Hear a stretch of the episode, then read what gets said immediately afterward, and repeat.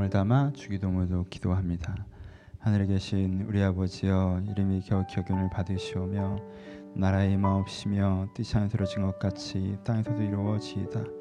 오늘날 우리에게 일용할 양식을 주옵시고 우리가 우리에게 죄 지은 자를 사하여 준 것 같이 우리의 죄를 사하여 주옵시고 우리를 시험에 들게 하지 마옵시고 다만 악에서 거옵소서. 대개 나라와 권세와 영광이 아버지께 영원히 있사옵나이다. 아멘.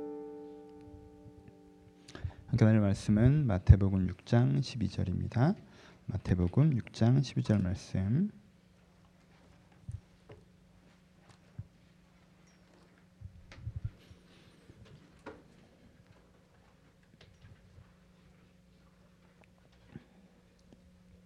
마태복음 6장 12절 말씀.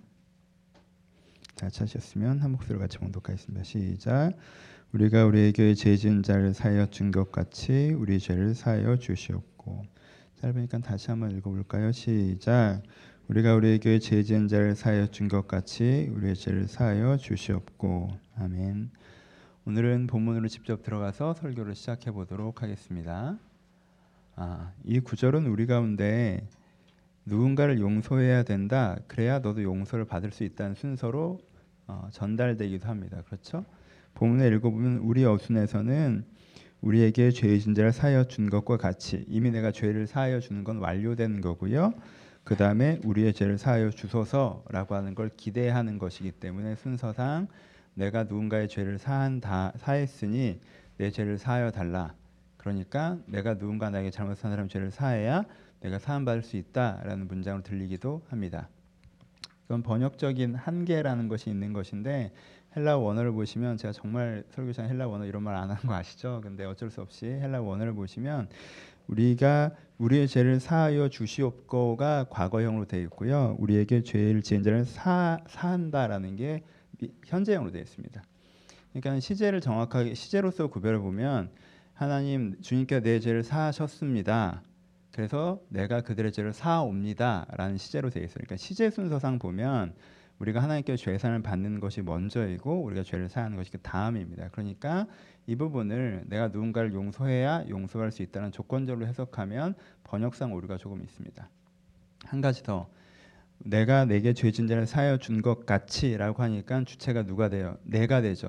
나는 누군가를 죄를 사할 수 있는 능력이 있는 사람이고 내가 주체적으로 누군가 죄를 사해야 된다라고, 이것은 그냥 일반문, 고백문 형태로 되어 있고, 그 다음에 내 죄를 사하여 주옵소서는 하나님 내 죄를 사하여 주셔야 됩니다라는 어떤 간구, 간청의 문장으로 되어 있잖아요. 근데 원어를 보시면 이것도 마찬가지로 둘 다 일반문으로 되어 있습니다. 하나님께서 내 죄를 사하여 주셨습니다. 내가 다른 사람의 죄를 사옵니다라고 되어 있어요. 그러니까 이 두 가지 문장을 이걸 고백문 형태로 바꾸어서 번역하려면 일관성을 가져야 돼요. 그러니까 둘 다 고백문 그 간구의 형태로 고백하려면, 하나님 내가 내 죄를 사하여 주시옵소서, 그리고 내가 죄를 사할 수 있도록 하여 주시옵소서라고 하는 것이 맞습니다. 그러니까는 문장만 읽고 생긴 오해 먼저 치우고 시작을 합시다. 두 가지, 내가 다른 사람의 죄를 사해야 내 죄가 사함받는 게 아니에요. 내가 뭔가 다른 사람을 죄를 살 능력과 권리가, 능력이 나한테 있어서 하나님이 너 좀 다른 사람 죄를 사, 왜 안 사하는 거야? 네가 하기 싫어서 안 하는 거잖아. 이 구도가 아니에요. 오히려 내가 다른 사람의 죄를 사는 것도 하나님께 요청해야 되는 부분이라는 거예요. 이게 주기도문이죠. 기도잖아요. 내 기도잖아요. 그렇죠? 그럼 여전히 문제는 남아 있습니다. 문제가 아니라 이제부터는 숙제죠.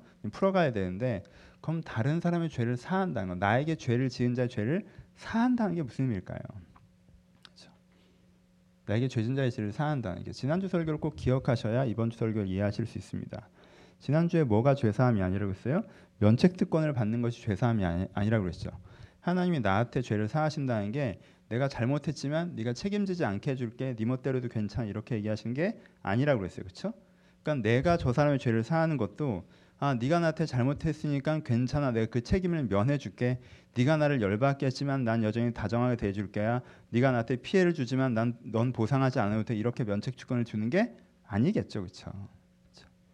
너는 계속 네 멋대로 살아, 넌 계속 나쁘게 살아, 그래도 너는 그에 대한 책임을 지지 않아도 돼, 최소한 나에게는 계속 네 마음대로 해, 이렇게 하는 게 죄 사함이 아니라는 거예요. 그렇죠? 그럼 면책 특권을 부여하는 것이고, 그것은 그 사람이 계속 나에게 나쁜 짓을 하도록 만드는 것이잖아요. 그렇죠? 그럼 그는 죄에서 사해지지 않고 그 죄에 묶여버린다고 말씀드렸죠. 그렇죠? 그럼 그게 죄사함이 아니에요. 우리가 죄사함이 싫은 이유는 이거예요. 내가 죄를 사해줘야 하나님께 내 죄를 사해준다. 아, 불편하죠. 네가 죄를 사하라. 힘든데 잘 안 되는데. 그래, 죄를 사해주라. 걔가 잘못했지만 다 그냥 면책특권을 줘. 책임지 않아도 된다고 말해. 이렇게 생각하면 이 구절 룰 가운데 되게 불편해져요. 그렇죠? 뭐 불편한 구절이 있을 수 있지만 그게 맞지 않다는 거예요. 고민을 해봅시다. 누군가 죄를 사한다는 건 무슨 의미가 있습니까? 첫 번째, 오늘 설교는 크게 두 가지, 완전 단절된 두 가지 얘기로 진행됩니다. 첫 번째 설교를 해봅시다. 죄를 사한다는 건 첫 번째 의미를 먼저 좀 나눠봅시다. 지난주 구도를 그대로 다시 한번 갖고 와볼게요. 기억하세요? 내 죄를 얘기를 했었어요. 내가 잘못이란 걸 해요. 그럼 어떻게 된다고 그랬어요? 현재 나한테 문제라는 게 쌓였다고 그랬죠. 내가 잘못했으면 그 잘못의 결과가 나한테 문제로 쌓인다고 그랬잖아요. 그렇죠? 그게 내 미래를 제한한다고 그랬어요. 그렇죠? 그게 죄에 묶여있는 상태라고 그랬죠. 그렇죠? 내가 잘못을 했으면 그 잘못이 결과로 나한테 쌓여있고 그게 내 미래를 제한하는 게 내가 죄에 묶여있는 상태를 얘기하는 거예요. 그렇죠? 그래서 죄사함이라는 게 뭐라고 했어요? 내가 하나님께 받아야 되는 죄사함이. 내가 내 잘못과 결과부터 걸어 나와서 그것이 더 이상 내 미래를 제한하지 못하게 만들어가는 과정이 죄사함의 과정이라고 했어요. 그렇죠?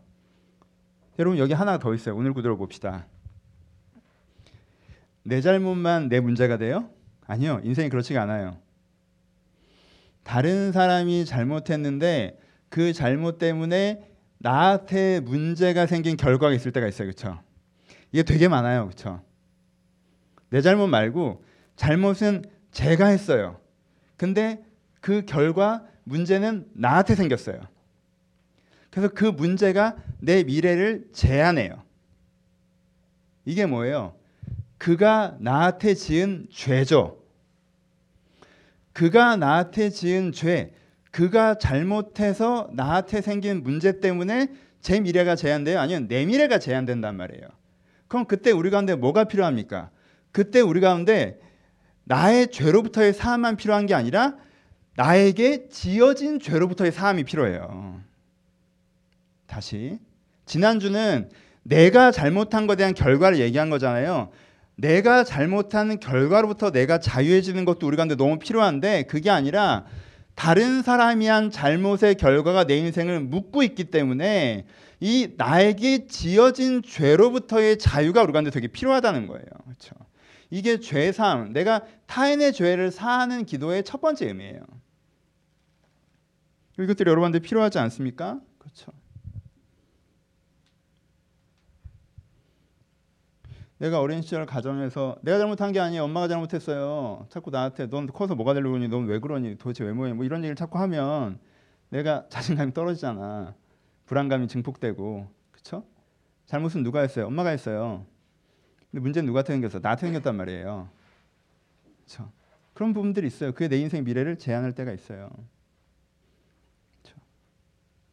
내가 사회생활을 시작하고 학교생활을 시작하는데 내가 소속된 집단에서 나를 제대로 평가해주지 않았어요. 난 더 잘할 수 있는 사람인데 그 사람의 기준으로 내가 문제가 있다고 얘기하고 잘 못한다고 얘기하고 그런 것들을 얘기했단 말이에요. 그럼 그것들이 나한테 어떻게 돼요? 내 정체성에 왜곡된 자아상을 형성하죠. 그렇죠? 잘못은 제대로 했는데 문제는 나한테 생긴단 말이야. 그렇죠? 그게 내 인생 미래를 제한해요. 또 정서적인 이슈들도 있죠. 나는 저 친구를 믿고 저 애인을 믿고 저 가족을 믿고 내 마음을 오픈하고 내 속내를 드러냈는데 그에 대해서 그 사람들이 냉정하게 거절했을 때, 평가했을 때, 무시했을 때 난 뭘 느껴요? 거절감을 느끼죠. 그렇죠? 정서적으로 타격을 받는단 말이에요. 그럼 그게 내 인생 미래에 어떤 영향을 미쳐요? 내가 따뜻했던 사람인데 냉정한 사람이 되죠. 내가 사람들을 신뢰했던 사람인데 사람을 믿지 않는 사람이 돼요. 내가 경계심이 없게 사람이랑 관계를 쌓아갈 수 있는 사람인데 경계심을 갖고 사람들이랑 관계를 쌓아가지 않는 사람이 된단 말이야. 그 사람의 잘못이 어떻게 됩니까? 나한테 문제를 만들고 그 문제가 내 인생을 제한하죠. 그렇죠? 사회적으로 마찬가지예요. 내가 잘못한 것도 있고요. 내가 열심히 하지 않은 것도 있는데 난 열심히 했어요. 난 제대로 했어요. 근데 정당한 기회가 주어지지 않았어요. 정당한 평가가 이루어지지 않았어요. 그냥 전체적인 사회적인 의사결정 구조가 왜곡되면서 내 인생이 그냥 공주로 떠버렸단 말이야. 그럼 내가 잘못한 게 아니라 잘못은 그쪽에서 한 거예요. 잘못은 그쪽에서 했는데 문제는 누구한테 생겼어요? 나한테 생겼어요. 그럼 그게 내 인생 미래를 제한하잖아요. 그렇죠? 여러분, 내가 내 죄로부터만 자유준다고 인생의 방향성에 제대로 맞춰질 수 있어요? 없어요. 내가 했던 잘못의 결과만 해결된다고 해서 내 미래가 맞춰지지 않는다는 거예요. 그것이 절반이면 나머지 절반은 뭐가 필요해요? 내 잘못이 아닌 내 주변 타인의 잘못, 나에게 지어진 죄, 타인의 잘못을 인해서 내 인생에 문제가 생긴 부분들에 있어서 그 부분이 조정되고 해결되어지는 은혜가 있어야 내 인생의 미래가 열려진단 말이에요. 그렇죠? 우리는 무슨 기도가 필요해요? 그러니까 나의 죄를 사해달라는 기도만 필요한 게 아니라 나에게 지어진 죄로부터 사함을 구하는 기도가 필요해요. 그렇죠? 내 죄뿐만 아니라 오히려 그건보다 더 많이 나에게 지어진 죄로부터 사함을 구하셔야 합니다. 그렇죠? 여러분 지어진 죄로부터 사함을 받고 있습니까? 여러분들에게 지어진 죄로부터 사함을 받고 있습니까? 네, 얘가 예전에 그 사건, 그 경험 이후로 제가 성격이 이렇게 바뀌었어요. 여러분, 그 죄로부터 사함을 구하십시오. 왜 그런 일들을 여러분들 바꾸게 만듭니까? 왜 그 죄가 여러분 인생을 바꾸게 만들죠? 아, 제가 그 일, 그 상황 때문에 내 삶이 이렇게 됐어요.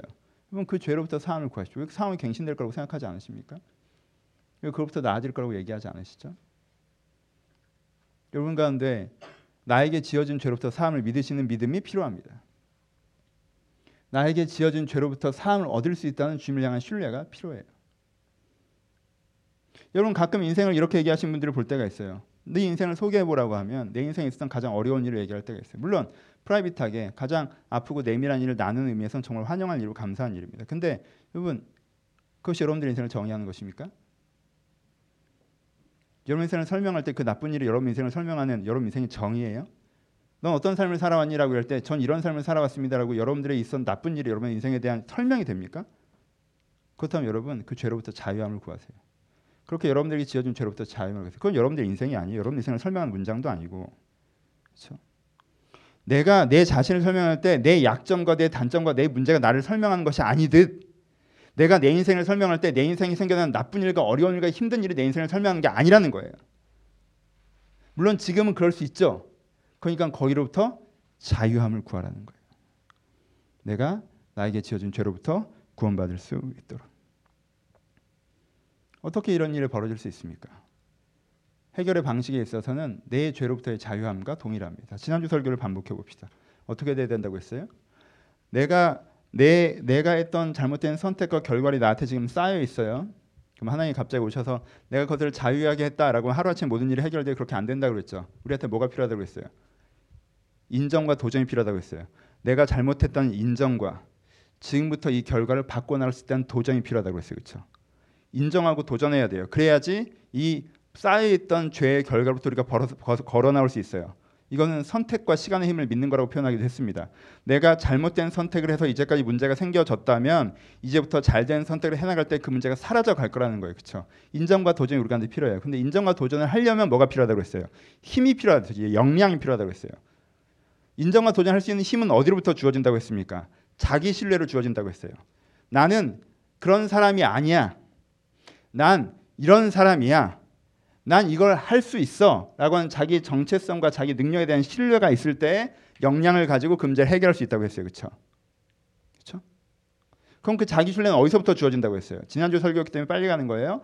자기 신뢰는 어디서부터 주어진다고 했어요? 하나님으로부터 주어진다고 했어요. 하나님의 관대하신 시야. 여기가 제일 중요하죠. 그렇죠? 나는 내 문제 하나로 나를 보는데 난 내 잘못으로 나를 자꾸 정의하는데 하나님의 관대하신 시야. 하나님이 보시기에 나는 그런 잘못 하나로 나를 보시지 않고 나이가 갖고 있는 가능성과 능력치를 가지고 나를 보신다라고 하는 하나님의 그 관대하심을 나를 보는 그 하나님의 시야를 내가 경험할 때 어떻게 된다고 했어요?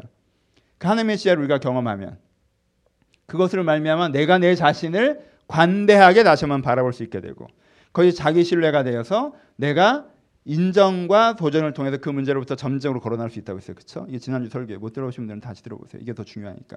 이 폼이 안 짜여있으면 오늘 설교를 소화할 수가 없으니까 지난주 설교를 다시 들으세요. 그러면 다시. 그러면 내 타인의 죄로부터 나에게 생겨난 문제는 내가 어떻게 해결합니까? 똑같이 해결해야 돼요. 보십시오. 여기서 다시 가봅시다. 타인의 잘못으로 나한테 문제가 생길 때 사람들은 어떻게 반응할까요? 지난주에 내 잘못으로 나한테 문제가 있을 때 사람들 어떻게 반응한다고 그랬어요? 첫 번째 외면, 합리화. 아, 내가 잘못이 아니야. 뭐 그렇게 큰 문제도 아니고 이렇게 합리화한다고 그랬죠. 두 번째, 압도된다고 그랬죠. 아, 이건 해결될 수 없는 문제. 이런 식으로 반응한다고. 그러니까 문제가 해결이 안 되고 도전하고 인정하고 도전하지 못한다고 그랬어요. 그렇죠? 그럼 타인에 의해서 내 인생에 문제가 생겼을 때 사람들은 어떻게 반응할까요? 70% 사람들은 원망합니다. 원망하세요. 원망이라는 감정에 대해서 두 가지를 나누는데, 여러분 원망, 타인에 의해서 내 인생에 문제가 생겼을 때 우리는 원망이라는 거래요. 원망 핵심이 뭔지 아세요? 원망 핵심이 네가 문제를 만들었으니까 네가 풀어라고 얘기하는 거예요. 그렇죠? 근데 보세요. 그 사람이 잘못해서 내 인생에 문제가 생겼어요. 이거 그 사람 문제예요? 내 문제예요? 다시 그 사람이 잘못해서 내 인생에 문제가 생겼어요. 그럼 그 사람 문제예요? 내 문제예요? 그거 내 문제예요. 그걸 대신 와서 치워줄 놈이면 애초에 그러지도 않아. 그리고요. 그 사람이 잘못되고 해서 그 사람이 그걸 해결할 수 있는 능력이 없어요. 그렇지 않아요? 우리는 근데 자꾸 원망해요. 네가 일으킨 문제니까 네가 와서 해결하라고 한단 말이에요. 근데 그 사람은요. 해결할 의도도 능력도 없어요. 그럼 우리는 어떻게 해요? 이 문제를 제가 일으킨 문제이기 때문에 제가 해야 돼, 해결한다고 생각하고 계속 방치해요. 그러니까 문제가 더 심각해지죠. 이게 보통 내 잘못이 아니라 타인의 잘못에 의해서 내 인생에 문제가 생겼을 때 사람들이 하는 반응이에요. 그래서 문제를 키웁니다. 엄마가, 직장 상사가, 아버지가, 형제가 여러분들 함부로 생겨서 여러분들 정서에 문제가 생기셨어요? 그럼 그 사람들 절대 해결 못해요. 그 사람 해결 안 합니다. 그거 내 문제예요. 내가 해결해야 돼요.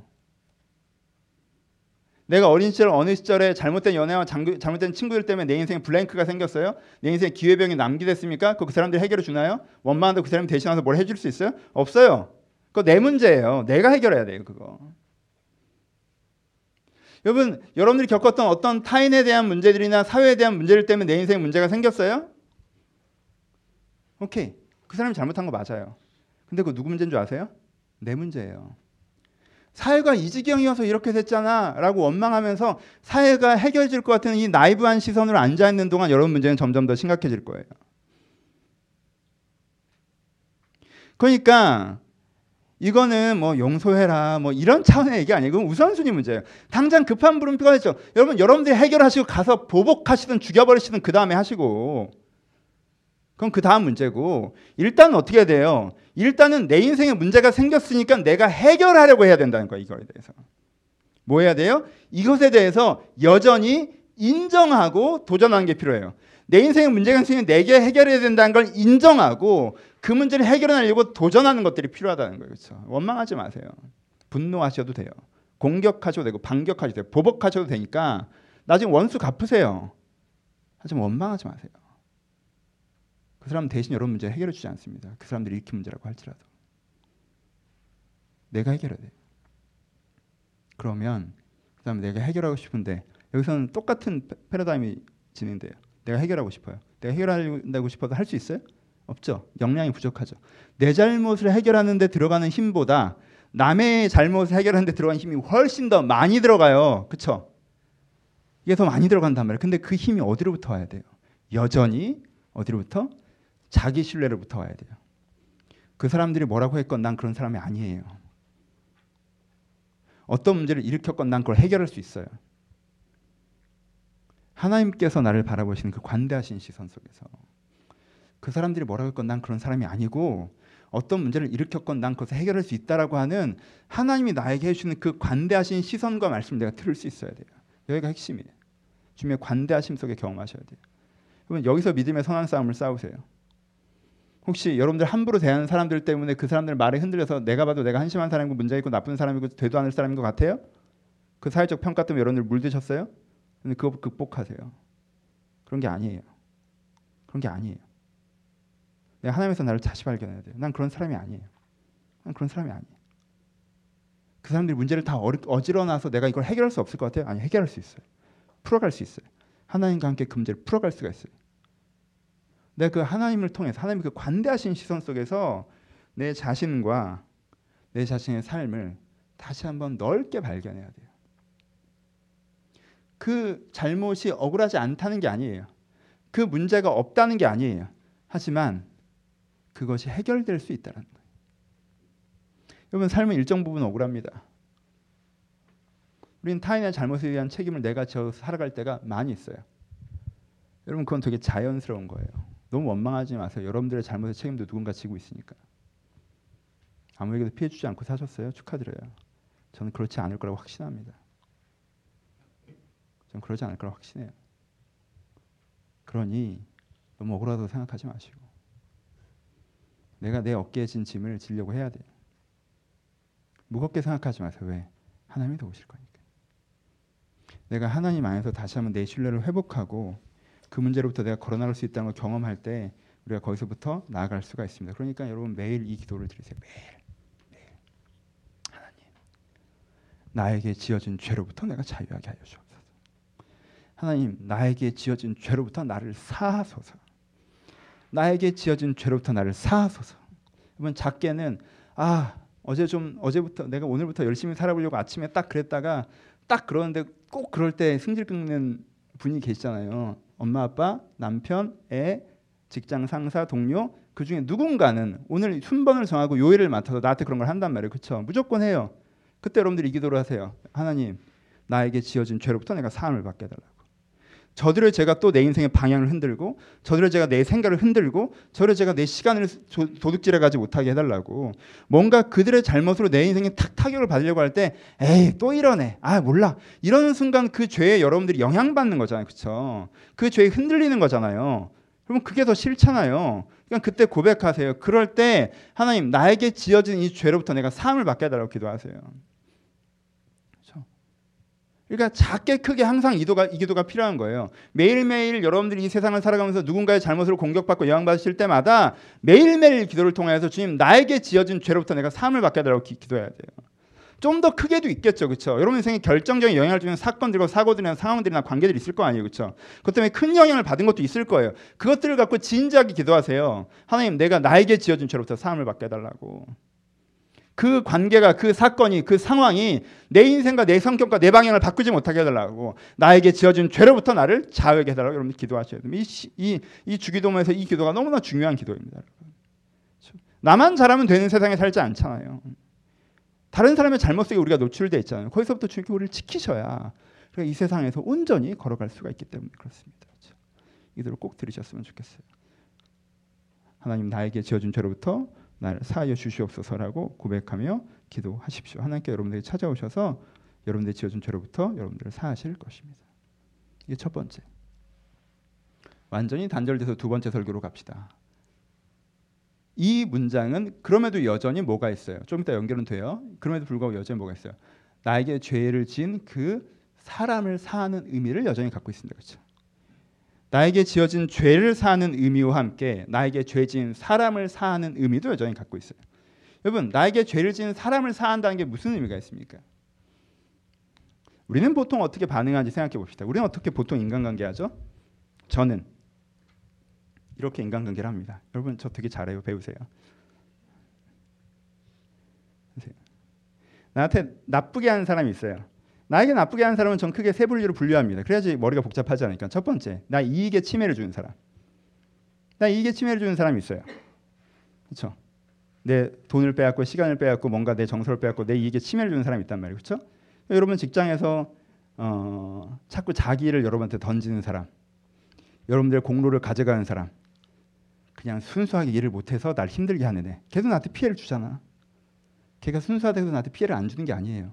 그때 마음 복잡해지지 마세요. 아, 제가 악의는 없는데 피해가 되네. 아, 그럼 쟤는 나한테 피해를 주네요. 그냥. 그렇죠? 악의가 없다고 해서 피해가 안 되는 거 아니잖아요. 첫 번째는 피해 주는 유형. 두 번째, 이거는 상황에 대한 거. 두 번째는 감정에 대한 거죠. 나를 상처 준 사람. 나는 좀 진심을 갖고 대하는데 나를 외면한 사람, 평가한 사람, 무시한 사람, 거짓되게 행한 사람, 이런 사람들 있죠. 그럼 내가 상처받아요. 그렇죠? 아, 저 사람 어떻게 나한테 이럴 수 있지? 저 사람 날 이렇게 생각하고 있다니, 날 이렇게 대하다니, 난 좀 더 소중하게 생각했는데. 그렇죠? 상처받을 때가 있어요. 상처 준 이유. 나한테 피해는 안 줬어요. 우리는 자꾸 저 사람 나한테 뭐 피해 준 것도 아닌데 뭐 피해 안 준 거 뭐 상처 줬잖아. 여러분 분류를 제대로 하고 있으셔야 나쁜 사람을 구별하실 수 있어요. 걔가 전인격적으로 나쁘다는 게 아니라 나에겐 최소한, 그렇죠? 나도 상처 주네. 세 번째는 어떤 유형이에요? 이건 진짜 본인의 의도는 없는데 이상하네. 이상하다는 게 뭡니까? 나와 다른 기준을 가지고 생각하고 판단하고 말하고 행동하는 애예요. 그럼 그 사람이 나한테 피해 주는 거 없죠? 피해 주는 거 없어요. 근데 그 사람 나를 불편하게 합니다. 불안하게 해요. 왜? 언제 무슨 짓을 할지 모르기 때문이죠. 그렇잖아요. 나랑 가치 체계가 달라요. 사고방식이 달라요. 근데 그런 사람과 같이 있는 것 자체가 난 불안해요. 왜? 얘는 다른 사고방식으로 움직이기 때문에 언제 무슨 짓을 할지 예측할 수가 없어요. 내 생각으로는. 사고방식이 어느 정도 비슷해야, 그렇잖아요. 최소한 같은 테이블에 앉아서 밥을 먹으면서 얘가 갑자기 일어나서 소리 지르지 않을 거라는 믿음이 있어야 우리가 안심을 하고 밥을 먹을 수 있는 거 아니에요. 그런 정도예요. 그렇죠? 근데 아, 이 사람이 뭔가 나랑 생각하는 게 너무 다르다라고 하면 이 사람 언제 나를 상처 주거나 피해 줄지를 모르는 내재성을 갖고 있단 말이에요. 심지어는 의도 없이. 제일 무섭잖아요. 그럼 경계심이 생기죠. 그렇죠? 내 주변에 나를 힘들게 하는 사람은 세 종류 유형의 인간이 있어요. 누구나 그래요. 여러분들 마찬가지로. 그럼 우리가 어떻게 반응합니까? 정도에 따라서. 아, 얘는 심하다라고 분류되면 어떻게 하세요? 심하다고 분류되면 삭제하죠. 이런 관계를 끊자. 얘는 나한테 피해를 줬어요. 그럼 우리가 그 피해를 지속적으로 받지 않기 위해서 우리가 할 수 있는 대안이 뭡니까? 관계를 끊는 것이죠. 그렇잖아요. 더 이상 우리는 피해받고 싶지 않아요. 그러니까 관계를 끊는 것입니다. 관계를 삭제하는 거예요. 그게 우리가 쓰는 방법이에요. 여러분, 이 방법이 나쁩니까? 그럼 삭제하지 않고 내가 계속 그 피해를 받아야 되나요? 아니, 내가 걔를 공격하겠다는 게 아니라 멀리하겠다는 거잖아요. 왜? 피해가 되니까. 네가 나쁘다 하는 게 아니라 나한테 피해가 되니까 멀리하겠다는 거예요. 전 그 방법을 써요. 삭제합니다. 아, 근데 삭제가 안 되는 경우가 있어요. 어떤 경우? 같은 사무실에 있을 때, 동료일 때, 심지어는 뭐 부인이거나 남편일 때, 아이일 때, 부모일 때. 어쩌지? 이런 경우. 가장 큰 경우는 뭐 시댁 어르신일 때, 명절 때 봐야 되는데 삭제가 안 되고 막 이런 경우 있잖아요. 그때 어떡하죠? 그때 우리가 쓰는 방법은 뭐예요? 반격합니다. 반격해요. 여러분, 반격은 공격과 다릅니다. 공격은 선행적인 거고 반격은 수동적인 거예요. 그렇죠? 후행적인 거예요. 반격이란 건 뭐예요? 네가 더 이상 나를 건드리면 안 된다는 것을 보여주마예요. 그렇죠? 이게 반격의 사전적정이에요. 그렇죠? 네가 나한테 피해를 줬었는데 네가 나한테 피해를 주면 나도 너에게 피해를 줄 거야. 그러니까 네가 나를 피해를 주지 않는 게 너에게도 좋을걸? 라고 선을 그어주는 거죠. 그렇죠? 이게 반격이에요. 우리가 삭제하고 싶은데 삭제할 수 없을 때 일정 기간 내가 그렇게 편하게 만만하게 함부로 대하면 안 되는 사람이라는 걸 보여줍니다. 꼭 그 사람을 괴롭히자는 게 아니라. 그러면 그 선에 따라서 그 사람이 자중하겠죠. 그럼 우리는 일정한 긴장감을 유지하고 살아갈 수가 있어요. 우리는 이것을 되게 많이 경험해 왔어요. 왜? 우리는 남북한이 계속 그렇게 살고 있잖아요. 우리는 그 삶에서 역사 속에 항상 이것을 경험해 왔습니다. 그렇잖아요. 너희들은 핵미사일 있지? 니들 우리를 다 죽여버릴 수 있는 거 알아? 하지만 우리도 너희들을 다 죽여버릴 수 있어. 우리가 계속 하고 있는 거예요. 이게 우리가 일반적으로 쓰는 관계적인 방식이에요. 우리가 서로들 이걸 조언을 합니다. 저도 이 조언을 하고요. 아, 이것 때문에 너무 힘들어요. 이것 때문에 상처받았어요. 이것 때문에 피해됐어요. 야, 무시해. 왜 그런 애한테 신경 쓰고 살아? 쌩까. 그렇죠? 야, 안 되게 무시해서 될 일이 아니구나. 관계를 끊어. 막 그러다 관계 끊을 수가 없구나. 그럼 반격해. 널 함부로 못 건드리게 만들어. 이게 우리가 하는 조언이에요. 그렇죠? 그럼 이렇게 하세요. 제발 오늘 설교를 듣고 여기에 의구심을 품지 마십시오. 여기 의구심을 품지 마세요. 여러분, 삭제하세요. 삭제하세요. 왜 그렇게 관계를 그냥 그럴 필요 없어요. 반격하세요. 여러분들 만만하지 않다는 거 보여주세요. 이 방법의 문제는 첫 번째, 이건 문제 해결이 아니라 문제 확산을 방지하는 거죠. 그렇죠? 병을 치료하는 게 아니라 병동을 폐쇄하는 조치예요. 왜? 다른 데 전염되지 못하도록. 그렇죠? 그 뜻은 그 속에 있는 애들은 다 죽어라고 얘기하는 거죠. 그렇죠? 이건 AI 살처분이랑 비슷한 거예요. 그 지역을 폐쇄하고 피해가 더 확산되는 것만 방지하지 그쪽은 죽어나가는 거예요. 그렇죠? 죽이는 거예요. 그냥 포기하는 거예요. 사실. 그래서 단절과 반격은 사실은 일종의 지엽적인 포기를 의미하는 거예요. 그렇죠? 근본적인 해결이 아니에요. 그러다 보니까 이 방법을 자주 사용할 때 어떻게 될까요? 자주 사용할 때. 우리가 살아가면 누군가 나한테 잘못할 일이 생기잖아요. 그러면 얘는 안 되겠다 해서 삭제했어요. 그래서 대학 동기들이랑 졸업하고 2년째 만나요. 보통 3년째 그런 일이 생겨요. 대학 동기들 삭제. 초등학교 동창들 대학교 2학년 때 삭제. 중간학교 동창들 군대 갔다 와서 삭제. 직장에서 만나는 동료들 처음에 한 1년 괜찮은데 지내보니까 역시 사회에선 친구를 만나는 게 아니야. 삭제. 처음에 교회 사람들이 되게 좋게 느껴졌는데 교회 사람들 일정한 거리를 두는 게 좋을 것 같아요. 삭제. 이런 식으로 삭제하다가 누가 나타나요? 정말 마음에 드는 애가 나타나요. 쟤는 정말 괜찮은 애다. 얘는 인생을 함께 할 수 있을 것 같다. 그래서 걔랑 정말 좋은 관계를 맺었어요. 근데 어느 날 내가 걔한테 잘못해서 그랬더니 걔가 날 삭제. 뭐 변명할 수가 없어. 왜? 내가 잘못했으니까. 난 삭제받고. 그러면 우리는 어떻게 돼요? 어려운 관계를 막아서려다가 모든 관계를 없애는 지경에 이릅니다. 돌아보세요. 여러분 관계 쿨하게 하려다 혼자 남아있지는 않은지. 그게 여러분들에게 좋은 사람이 없어서라고 생각하고 있지는 않은지. 이게 첫 번째 문제예요. 이 방법에 두 번째 문제가 있어요. 이 방법을 되게 오래 잘 사용하시면 여러분들은 어떤 사람이 될 수 있냐면 저처럼 될 수 있어요. 어떤 사람이 될 수 있어요? 다른 사람 생각 따위 신경 쓰지 않아요. 내 생각이 중요해요. 두 번째, 누가 날 그렇게 상처 줄 수 없어요. 난 왜? 제가 나한테 어떤 마음인지 나도 마음을 많이 열지 않으니까. 그리고 내 이익을 누군가 함부로 침해할 수 없어. 왜? 나는 으르렁 그러면서 내 이익을 침해하지 못하게 딱 날이 서 있으니까. 그럼 얘는 어떤 애일까요? 지 생각이 다 맞고 다른 사람의 마음을 열고 찾아와도 냉정하게 대하고 지 이익을 건드리면 으르렁거려서 달려드는 얘는, 얘가 바로 그렇게 타인에게 상처 주는 애죠. 내가 이 방법을 계속 쓰다 보면 내가 그런 사람이 돼버린다는 거예요. 사실 내가 피해자이고 내가 대응하고 있다고 얘기했지만 사실 그렇게 일정 시간이 지났을 때 사실 누군가가 나 때문에 상처받아 있고 누군가가 나에게 무시당하고 있으며 누군가의 이익이 내 이익 때문에 침해되고 있다는 거예요. 그래서 나는 그렇게 크게 느끼지 못하죠. 왜? 나는 타인이 어떤지 신경 쓰지 않는 거에 익숙해져 있기 때문에. 그럼 나는 하나님 앞에서 어떻게 될까요?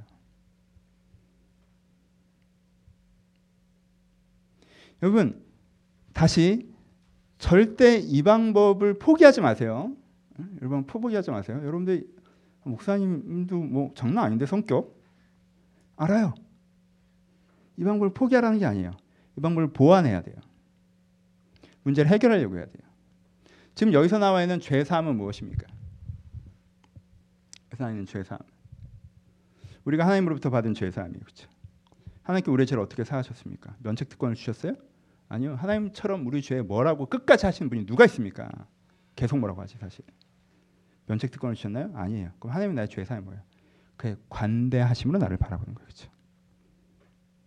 그러니까 순서가 이렇게 되는 거예요. 맨 처음에 어떻게 되냐면 앞단 기도가 해결돼야 돼요. 어떤? 그들이 지은 죄로부터 내가 사함을 받아 문제가 해결돼 있어야 돼요. 앞단이 안 됐으면 뒷단은 근처에도 갈 생각하지 마요. 내가 그가 만든 문제가 해결 안 돼서 허덕거리겠으면 그를 죄를 사한다. 이건 자의적 행위예요. 절대 하지 마세요. 괜찮아요? 내가 일단 그가 지은 죄로부터 사함을 받아야 내가 괜찮아져야 돼요.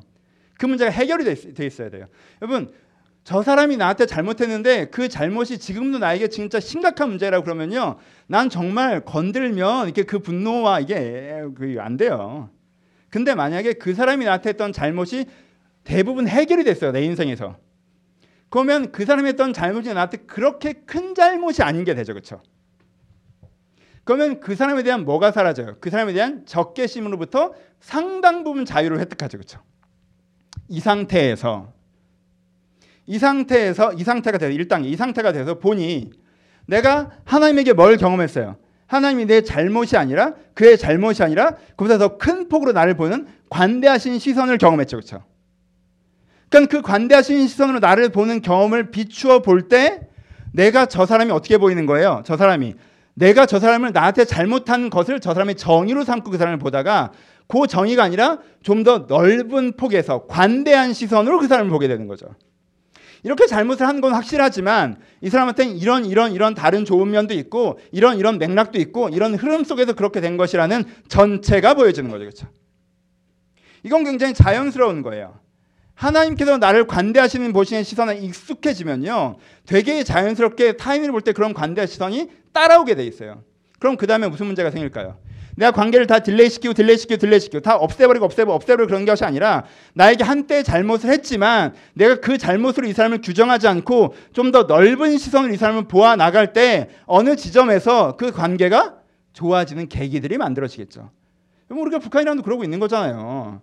그 사람들은 핵 포기 안 해요. 우리는 핵 있는데 친하게 안 지낼 거고. 근데 우리 뭐 하자고 그래요? 올림픽부터 같이 하자고 하잖아요. 뭐 하자는 거예요? 내가 저 사람이랑 하나를 보면 정말 원수지간처럼 보일지 모르겠지만 시선을 관대하게 넓히면 우리가 서로 가운데 의미 있는 부분이 있고 같이 할 수 있는 부분이 있고 그렇게 접촉점을 찾아가고 회복해 나가다 보면 언제나 가장 달랐다고 했던 그 문제도 해결될 수 있는 지점이 올 수 있길 기대하고 하는 거잖아요. 그러니까 내가 진짜 원하는 게 뭐예요? 이 관계가 다 사라지고 초토화되는 거예요? 여러분 보세요. 이게 불편하고 힘들 수 있어요. 굳이 그러고 싶지 않을 수도 있어요. 그런데 결론적으로 생각해보면 내가 정말 원하는 게 이렇게 딜레이 얘는 이래서 마음에 안 들고 쟤는 저래서 마음에 안 들고 다 때려 나 혼자 남고 이게 내가 원하는 거예요? 아니에요. 내가 진짜 원하는 건 때때로 문제가 있다 할지라도 왜 나도 문제를 일으키잖아요. 있다 할지라도 내가 그 문제보다 넓게 서로를 바라갈 때 결국 어느 지점에서 그렇죠? 결국 어느 지점에서 우리가 서로 그것을 넘어 좋은 관계성이 되어진 상태 사실 우리가 꿈꾸는 건 여기예요. 그렇죠? 잘만 되면. 그러니까 제일 바닥은 뭐예요? 바닥은 다른 사람이 여러분들을 공격하는데도 그게 공격인지도 모르고 여기저기 쥐어터지고 뜯기고 그러면서 내가 사랑 많은 사람하고 착각하고 살지 마세요. 그게 무슨 사랑입니까? 그건 그냥 미약한 거지. 거기서 걸어 나오세요. 내가 당해줄 테니까 나를 사랑해줘 이렇게 얘기하지 마세요. 그거 아니에요. 방어막을 치세요. 지워버리세요. 반격하십시오. 함부로 여러분들을 대하지 못하게 해서 여러분들이라는 나라를 스스로 지키는 전투를 가지세요. 그 언덕에 서셔야 돼요. 그렇죠? 그럼 그 언덕은 어디까지예요? 남이 나를 건들지 못하게 내가 방어력을 쌓는 데까지예요. 그렇죠? 그럼 여기가 정상이에요? 아니에요. 여긴 정상이 아니에요. 그건 이미 생긴 문제는 하나도 해결이 안 된 상태고 더 이상 문제가 확대되지 않게만 어떻게든 대충 이렇게 미봉하고 있는 상태예요. 그건. 진짜 해결은 뭐예요?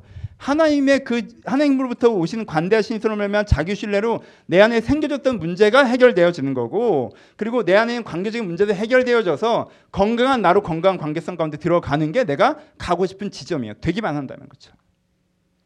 그럼 우리의 기도는 뭐예요? 하나님 나에게 죄진 자를 사하여 주시옵소서라고 얘기하는 건 뭡니까? 하나님 우리들의 잘못으로 우리의 관계가 다 무너져 내리지 않게 해달라는 기도예요. 그렇죠? 나도 잘못하잖아요. 하나님 우리들의 잘못으로 우리의 관계가 무너져 내리지 않게 하소서. 살아가다가 어느 날 얘가 잘못해서 이 관계 무너지고 내가 잘못해서 저 관계 무너지고 그게 모든 관계가 무너져 있는데 나 혼자 서 있지 않게 하소서. 모든 관계가 무너지는 상황에서 내가 방패막이만 제대로 해놓고 사회적 감염만 잘 연습해서 나는 괜찮게 잘 사는 것처럼 흉내내며 홀로 외로워하지 않게 하소서.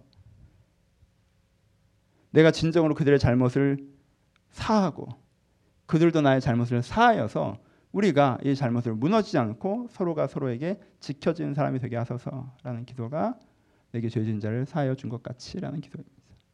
이것이 기도의 두 번째 의미입니다. 두 번째 의미를 여기까지 하고 마무리했는데 여전히 제 안에 경계심이 있어서 한 가지 더 얘기만 하면 자꾸 이렇게 설교를 하면 여러분들 나이브하게 순진하시고 착한 분들이라 아 목사님 설교를 듣고 감동받았어요. 그래서 제가 그분의 죄를 사하려고요 하고 가서 잘 지내보려고 노력하다가 더 된통 두들겨 맞고 내가 다시 죄를 사하면 사람이 아니다라는 결단을 하고 뭐 돌아오시는 그런 분들이 계세요. 아, 정말 그러지 마세요. 그러지 마세요. 제가 요청드리기는 세 가지 얘기를 드릴게요. 뭐 이게 너무 잔소리인데 세 가지 얘기를 드릴게요. 여러분 큰 죄 지으신 분은요 이달엔 용서하지 않는 걸로 결정합시다. 결정하고 그거 말고 여러분들 주변에 좋은 사람인 거 내가 아는데 뭔가 나한테 실수했다고 해서 제가 어떻게 나한테 이럴 수 있지 이런 거 오늘 떠오르셨으면 좋겠어요. 그 정도 수준. 여러분 주변에 사실 좋은 사람인 거 내가 알고 우리 서로 좋은 관계인 거 아는데 그때 걔가 왜 나한테 그럴 수 있어? 걔가 나한테 그렇게 하면 안 되는 거 아니야? 이런 거. 이 수준. 그렇죠? 그래서 내가 그 관계를 좀 멀리하고 털어내려고 했다면 그 수준. 아, 내가 좀 위험했던 거 아닌가 이거? 이런 식으로 털어버리면 나도 다 털리지. 그럼 우리 가운데 관계가 남아나겠나? 이 수준 떠올리셨으면 좋겠어요. 그래서 조금씩 죄사함의 연습을 하셨으면 좋겠어요. 조금씩. 그렇죠? 그러다가 꾸준히 여러분들이 이 주기도문의 기도를 하나님께 매달린다면 정말 여러분들이 영성했던 6개월 정도 뒤에 하나님께서 갑자기 걔를 용서해, 그 사람을 용서해라 이런 마음을 주신다면 일단은 격렬하게 저항하세요. 우리가 또 한 큐에 갈 수는 없으니까 용서 못하겠다고 하시고 그럼 하나님께서 그가 잘못한 거에서 네가 얼마나 이미 다 해결되는지 보여주실 거예요. 아, 그가 나한테 잘못했다고 내가 되게 열받아 했는데 사실 그가 나한테 잘못한 것들이 사실 되게 많이 해결이 됐구나. 이미 하나님께서 대신 해결해 주셨구나.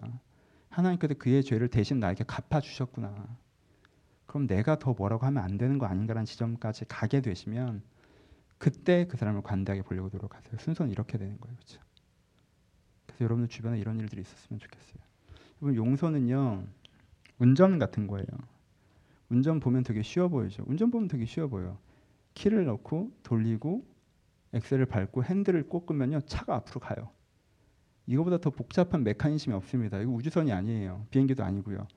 키를 꽂고 돌리고, 요즘은 또 버튼인 차도 있어요. 버튼을 누르고 엑셀을 밟고 핸들을 돌리면 가요, 차가. 그렇죠? 차가 갑니다. 아, 운전 쉽네. 이 세 가지만 알면 돼. 운전하자면 여러분들 죽어요.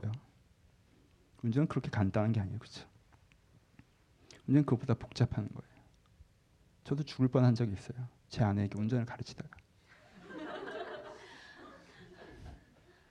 그때 청담동이었지. 한 8차선 도로였는데 이제는 차선을 바꿔라고 얘기했어요. 저는 거울을 보란 뜻이었어요. 차선을 바꿔 했더니 차를 보지 않고 핸들을. 그리고 나서 제가 긴장하니까 바꾸라고 했잖아. 야, 그게 그 말이 아니지. 그날 뒤에서 오셨던 그 차주분께서 방어운전을 하셔서 이 교회가 생겼고 우리가 만났고 이름으로 그분에게 다시 한번 감사의 말씀. 좀 복잡한 거예요. 왜 용서는 복잡한 거예요. 용서는 뭐 그래 뭐 그냥 핸들 꼭 키 하고 돌리고 뭐 밟고 이렇게 돌리면 되는 거 아니야? 용서는 그게 아니야. 용서는 하나님이 주시는 자기 신뢰 가운데 그가 일으켰던 문제가 대부분 해결되어지고 나고 그 다음에 내가 그를 관대함의 시선으로 바라봤더니 그 어떤 부분들이 재조명되니까 내가 그에 대해서 이렇게 해나가겠다는 마음과 계획이 생겨 그에게 뭔가 말을 거는 것이 용서예요. 그러니까 면허 없이 하지 마시고 이 면허를 따봅시다. 그런데 용서란 면허를 따셔야 돼요. 용서를 쉽게 해보려고 했다가 아, 난 다시 운전 안 할래. 이러지 마시고 그걸 배우세요. 이걸 배우세요. 용서하세요. 목사님 용서하지 말라고 그랬어. 반격하라고 그랬어. 지워버려. 그러지 마시고. 내가 언제 그랬니? 아까 지나가면서 한 말이지. 문맥상 이해하셔야죠. 문장만 따시면 안 돼요.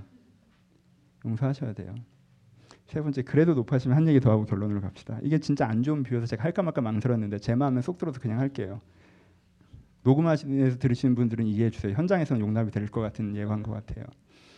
세상에 나쁜 개는 없다는 프로그램이 있어요. 이 프로그램 아십니까? 세상에 나쁜 개는 없다. 아, 그 프로그램을 보면 진짜 세상에 나쁜 개는 없어요. 그 개가 나오는 프로그램에 어떤 개들이 주로 나올까요? 입다만한데 무는 애. 그렇죠? 그리고 뭐 집안 집기들 다 부셔놓네. 이런 개들이 나와요. 근데 프로그램 제목은 뭐예요? 세상에 나쁜 개는 없다. 그렇죠? 그럼 프로그램 어떻게 진행되겠습니까? 그 나쁜 개가 좋아지는 과정이 프로그램 내용이에요. 그렇죠? 세상에 나쁜 개는 없어요. 여러분, 세상에 나쁜 사람 없습니다. 개랑 비교해서 죄송해요. 근데 개도 하나님이 위대한 창조물인데 왜 비교하면 그렇게 기분이 나빠야 됩니까? 그건 한국문화라고 생각해요. 하여튼 세상에 나쁜 개는 없어요. 세상에 나쁜 사람은 없어요. 근데 그 사람이 오늘 물순 있어요. 다시, 세상에 나쁜 개는 없어요. 하지만 그 개가 오늘은 여전히 무는 개예요. 그렇죠? 나쁜 개는 아니에요. 하지만 물순 있어요. 그럼 내가 그 개한테 세상에 나쁜 개는 없어 하고 가서 끌어안아야 돼요? 아니죠. 오늘은 물기 때문에 거리를 두셔야 돼요. 쟤 나쁜 개는 아니야. 하지만 지금은 나쁜 개지. 좋아질 수 있는 나쁜 개. 어떻게 하셔야겠어요? 그렇죠? 큰 방향은 나아지는 방향성으로 가지만 그 과정에서는 경계하셔야죠. 사람도 마찬가지예요. 아, 저 사람 그래 좋은 사람이지. 나이브하게 가지 마세요. 지금은 그 사람 나쁜 사람. 여러분들이 지금 나쁜 사람인 것처럼. 여러분 나쁜 사람이잖아요. 사실. 그런 사람 좋은 사람 몇 명이나 있어요. 사실 다 나쁜 사람이지.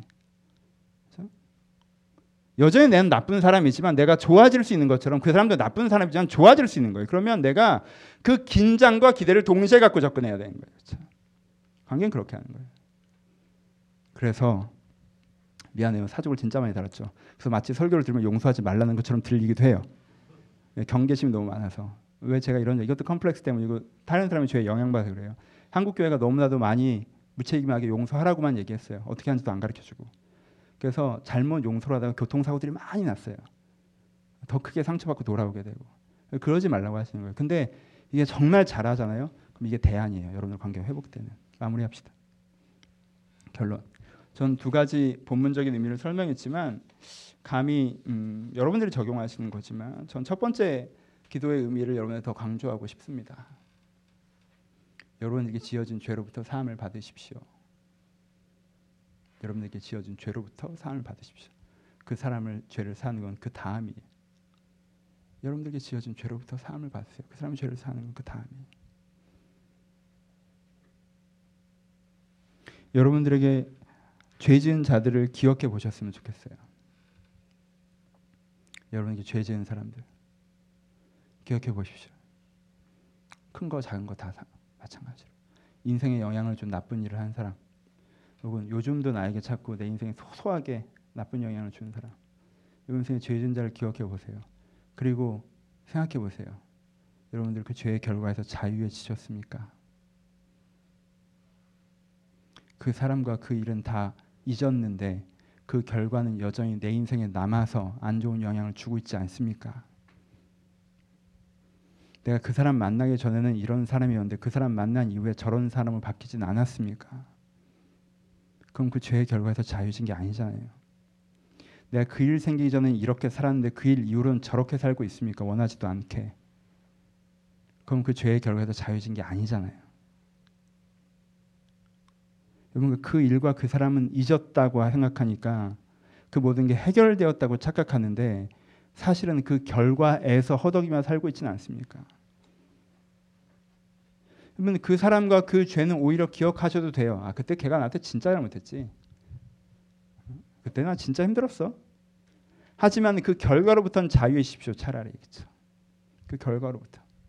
지금 여러분들이 돌아보실 때 소소하게 자꾸 내 일상에서 아까 얘기한 것처럼 주변 사람의 몇몇의 태도나 대화나 이야기나 상황들이 자꾸 내가 정말 살고자 하는 삶을 못 살게 툭툭툭툭 넘어뜨리게 하세요.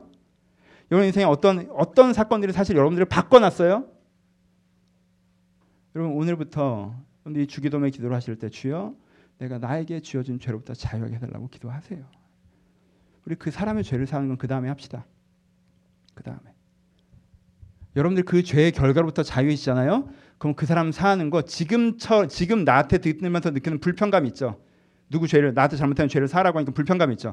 그 불편감이 그 결과로부터 자유함을 얻으면요 상당 부분 줄어들어요. 그때 다시 얘기하자고요. 그 사람 죄를 사는 거. 그때는 여러분들이 훨씬 더 쉽게 사실 수 있어요. 그 사람의 죄를. 그러니까 지금은 먼저 하나님 내게 지어준 죄로부터 내가 사함을 받게 해달라고 기도하세요. 그리고 여러분 중에 몇몇 분은 그 결과로부터 다 자유해지셨는데 아직도 삐져가지고 그 사람에 대해서 부정적으로 바라보고 그 사건 안으로 그 사람을 규정하고 그러고 계시다면 그거 하지 마세요. 그거 위험한 짓이에요. 왜? 하나님께서 1만 달란트 탕감받는 자의 비유를 기억하셔야 돼요. 난 하나님의 관대하신 시선 속에서 인생에 대한 기회를 얻고 살아갔으면서 내 주변 사람을 잘못 하나로 규정하고 정의하고 살아간다? 그거 굉장히 위험한 짓이에요. 그 사람이 어떻게 되는지 결과를 기억하세요. 그러시면 안 돼요. 도둑놈 심보 가시면 안 돼요. 나한테는 관대하고 남에게 냉정하시면 안 돼요. 하면 관대하시는 걸 경험하고 살았고 그 문제가 해결됐다면 그 시선을 배울 생각을 해야지 그 다음이지. 내 가장 유리한 위치에 서서 여기서는 받고 저기서는 안 줘도 되는 그 위치에 서서 멈춰서려고 하시면 안 돼요. 그렇죠? 그걸 나아가셔야 됩니다. 하지만 그보다 먼저 여러분들이 여러분의 죄진 죄의 결과로부터 자유였으면 좋겠습니다. 말씀을 마칩시다. 인생은 제자리에 머물러 있지 않고 나아갈 수 있는 것이라고 저는 확신합니다. 인생은 점점 도태되지 않고 앞으로 나아갈 수 있는 것이라고 저는 확신합니다. 하지만 여러분 삶에서 여러분 자신이 많은 잘못을 합니다. 여러분 주변 사람들이 여러분들 많은 잘못을 해요. 이 잘못의 결과가 벽돌처럼 하나 쌓여서 여러분들 앞길을 막아요. 여러분 이것을 치우지 못하잖아요. 그럼 인생에 대한 소망은 점점 가리워져 그 빛도 보이지 않는 지점에 이릅니다. 내가 잘못을 해결해 나가는 욕동이 없다면 그 잘못의 결과들이 결국 내 인생의 앞에 벽을 만드는 것을 경험하게 되실 거예요. 여러분 이걸 하셔야 돼요. 그러니까 하나님 내 잘못으로부터 그 잘못과 결과로부터 걸어나가는 죄사함의 은혜를 주시옵소서. 내 주변 사람의 잘못과 그 결과로부터 내가 걸어나가는 죄사함의 은혜를 주시옵소서. 내가 과거의 나와 타인의 잘못에 묶여서 살아가는 것이 아니라 여기서 풀려나 하나님께서 인도하신 길을 걸어가며 살아가게 하여 주옵소서. 우리가 이렇게 주님 앞에 설 때 주님께서 여러분들에게 그 희망을 보여주시고 그 희망을 이룰 수 있는 힘을 주실 것입니다. 이렇게 하나님과 함께 과거부터 풀려나 미래로 한 걸음 한 걸음 걸어나신 여러분 되시기를 주님의 이름으로 축원합니다. 우리 같이 기도하시겠습니다.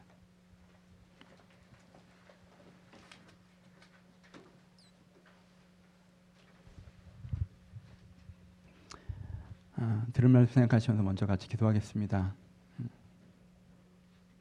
첫 번째는 여러분들이 인생 가운데 여러분들이 잘못하는 것으로 말미암아 혹은 여러분들 주변 사람이 잘못하는 것으로 말미암아 이래서 내가 안 돼 라고 생각하는 것들이 있으십니까? 혹시 지금도 10년 전 20년 전 얘기 갖고 원망하고 계십니까? 지금 여러분들 주변에 소소하게 여러분들의 삶을 자꾸 흔드는 일들 가운데 흔들리십니까? 오늘 이 기도를 합시다. 주님, 내 주변 사람의 잘못의 결과 내게 지어진 죄로부터 나를 자유하게 하여 주옵소서. 내가 그걸 지고 살아간다고 생각하지 않게 하시고 하나님께 이 죄의 매듭을 푼다는 걸 내가 신뢰합니다. 주여, 내게 지어진 잘못으로부터 내가 벗어나게 하여 주옵소서. 여러분이 떠오르는 상황들이 있다면, 사건들이 있다면, 사람들이 있다면 주여, 내가 여기서부터 벗어나게 해달라고 들음을 생각하시면서 우리 죄자유 은혜를 구하며 먼저 한번 같이 기도하기를 소원합니다. 기도하겠습니다. 아버지, 돌아보면 다른 사람이 했던 잘못이 내 인생의 미래를 막고 있는데 그것이 치워지리라고 믿지 못했던 나를 봅니다. 내게 지어진 죄들이 문제가 되어서 내 인생의 미래를 막고 있는데 그것은 어쩔 수 없다고만 생각했던 나를 봅니다. 주님, 내가 믿음을 갖게 하여 주옵소서. 주님께서 우리의 죄를 사하신다는 걸 믿게 하여 주옵소서. 하나님께서 나의 죄를 사하시지만 나에게 지어진 죄도 사하신다는 걸 제가 믿게 하여 주옵소서.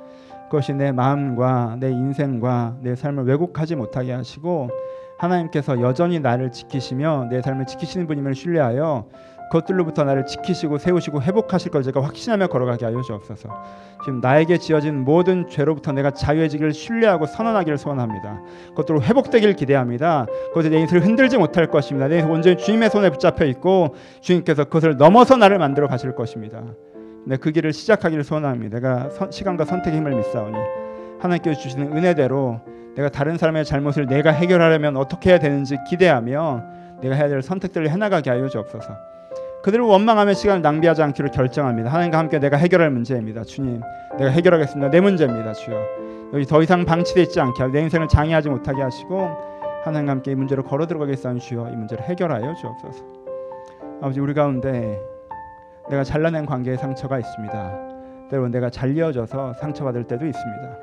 아버지, 그것이 내 마음을 아프게 하여서 내가 다시 누군가 내 마음을 열지 않기로 결정하고 내 홀로 남기로 결정하고 좋은 사회적 포장지로 내 자신을 포장할 때도 많음을 주 앞에 부끄러움으로 고백합니다.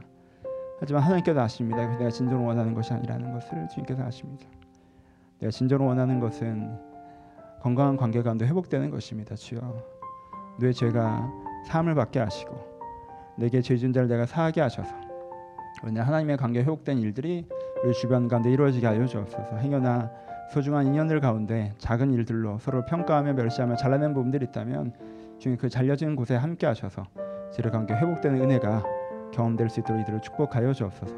하나님, 이 시간에 주님께서 주기도문을 가르쳐 주신 거 저희가 고백하였사오니 주여, 우리에게 죄진 자를 우리가 사하게 하여 주옵소서.